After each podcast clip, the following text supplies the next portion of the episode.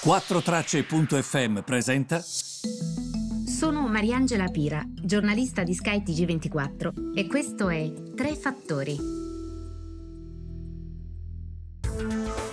Eh, si fa presto a dire embargo, eh? È sostanzialmente la decisione da parte della Commissione eh, dell'embargo nei confronti del petrolio russo, che cosa vuol dire? Ovviamente non tutti, ci sono delle deroghe, eh, vedi l'Ungheria, però è verrò tra poco mh, mm, su questo punto perché è importante secondo me che riguarda l'Europa, e di certo una decisione è stata presa e di certo eh, riguarda un tipo di petrolio, non quello che mm, arriva via terra sostanzialmente, ma quello che arriva via mare.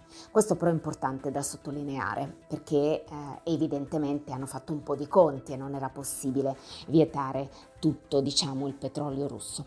Questo è il primo tema. Quindi che Europa è questa? Allora, certamente è un'Europa sempre farraginosa, un po' come dice anche il nostro fantastico corrispondente, farraginosa nel prendere decisioni, molto lenta, però è anche un'Europa che mm, di fatto eh, inizia a muoversi e ha preso una decisione e l'ha presa insieme. E io trovo che questo comunque vada sottolineato, così come spesso nei nuclei difetti Va anche detto se ci sono delle cose che invece sono state fatte, secondo me, come passi, a mo' di passo avanti, va bene? Questo è il primo punto. La cosa però interessante, perché la domanda che noi ci dovremmo fare è, ma queste decisioni stanno penalizzando Putin sì o no? Di certo l'invasione dell'Ucraina ha cambiato la geopolitica dei flussi di petrolio a livello globale, perché si sta abbandonando diciamo, l'Europa e si sta andando verso India, Cina. Se voi andate a vedere quanto hanno comprato o importato Cina e India di petrolio russo da marzo 2020 a oggi è imbarazzante vedere il grafico. Cercherò di inserirlo anche su LinkedIn. È un grafico che mostra come i valori siano più di sette volte rispetto al marzo del 2020 ovvero Cina e India, poi sicuramente loro anche a prezzi più convenienti rispetto a quelli che noi vediamo sul mercato, stanno facendo incetta di petrolio russo. Poi immaginate la Cina, che costituisce l'altro problema in questo momento.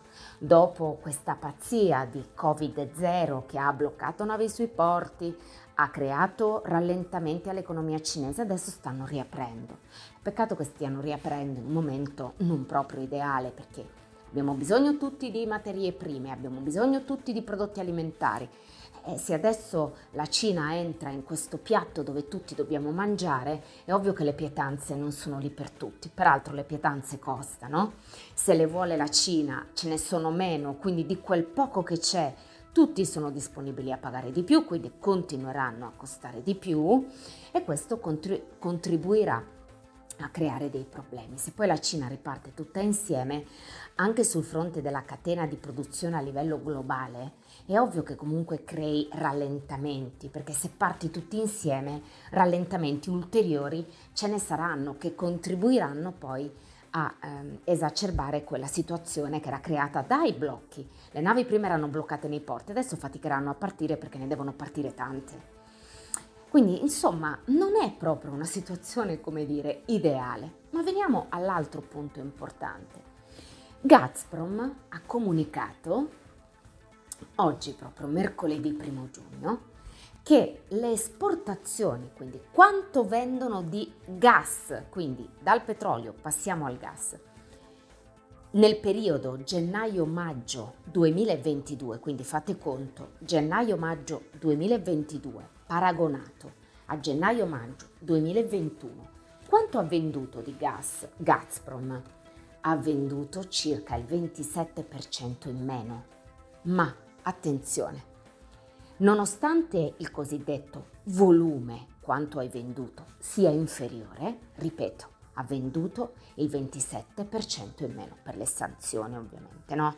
Eh, non siamo stupidi, lo abbiamo capito, le sanzioni in parte e non è che non penalizzino i volumi, certo che li penalizzano, ma il gas costa talmente di più rispetto a un anno fa che nonostante i volumi in meno, questi sono in guadagno. Quindi il problema è le sanzioni stanno il rublo per questo motivo si è rivalutato, Quindi il punto è sempre, ma le sanzioni penalizzano la Russia o no? Io credo che comunque le sanzioni alla fine ti indeboliranno. Lo stanno facendo sul fronte dei volumi, non è che tutti i prezzi sono saliti come sull'energia. Certo che però questi energia si esportavano, quindi è ovvio che il male è lì che lo fai. Le sanzioni sicuramente avranno un effetto, va bene? Però noi dobbiamo monitorare anche quest'altra parte della bilancia. E l'altro ago ci dice che comunque questi hanno guadagnato e hanno guadagnato tanto. Incredibile. Quindi questo ci tenevo a sottolinearlo perché è molto importante. Veniamo a noi. E l'Italia in tutto ciò? L'inflazione corre, i prezzi corrono. Tra l'altro quando l'inflazione è all'8%, ma noi lo vediamo, io lo vedo, eh, basta andare a prendere un caffè, basta fare la spesa lo vediamo anche noi, tu, tutti i fine settimana. Quando l'inflazione sale così tanto ed è pubblicata all'8%, è ovvio che il dato reale è di più e infatti io non percepisco 8, io percepisco 10, 12, ma anche voi immagino, no? Quando andate a fare la spesa, quando comprate eh, le derrate alimentari, è ovvio che vediamo un incremento deciso dei prezzi. Questo per dirvi cosa?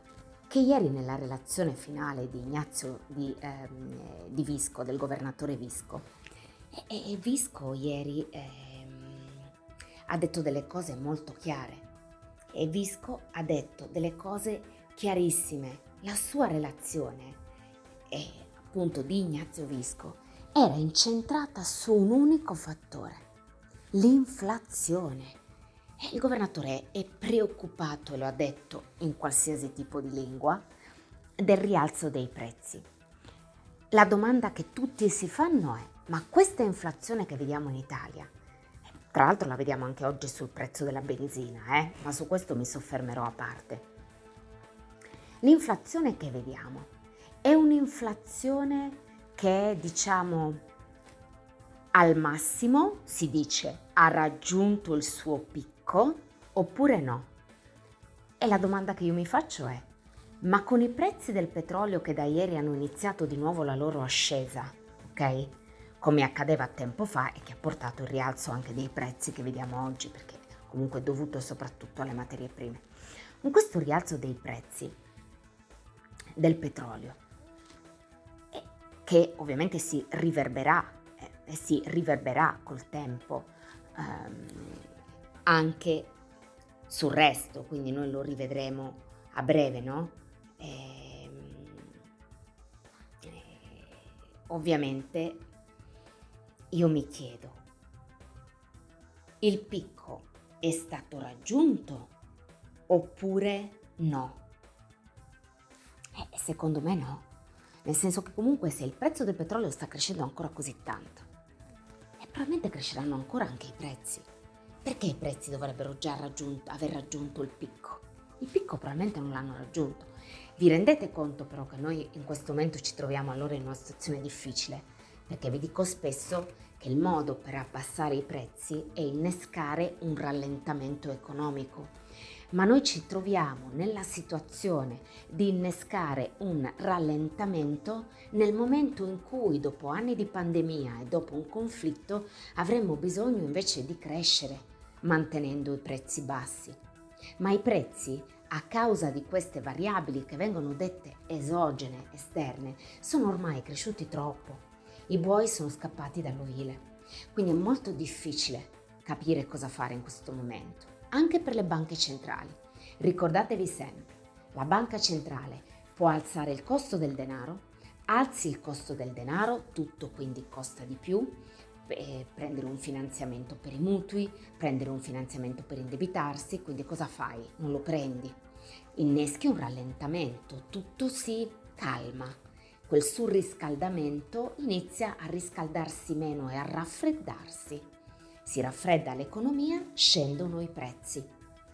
E peccato che probabilmente questo non basterà, perché ormai, ripeto, i prezzi volano. Quindi hai voglia a portarli giù al 2%, questi prezzi che sono schizzati dell'8, del 9, del 10.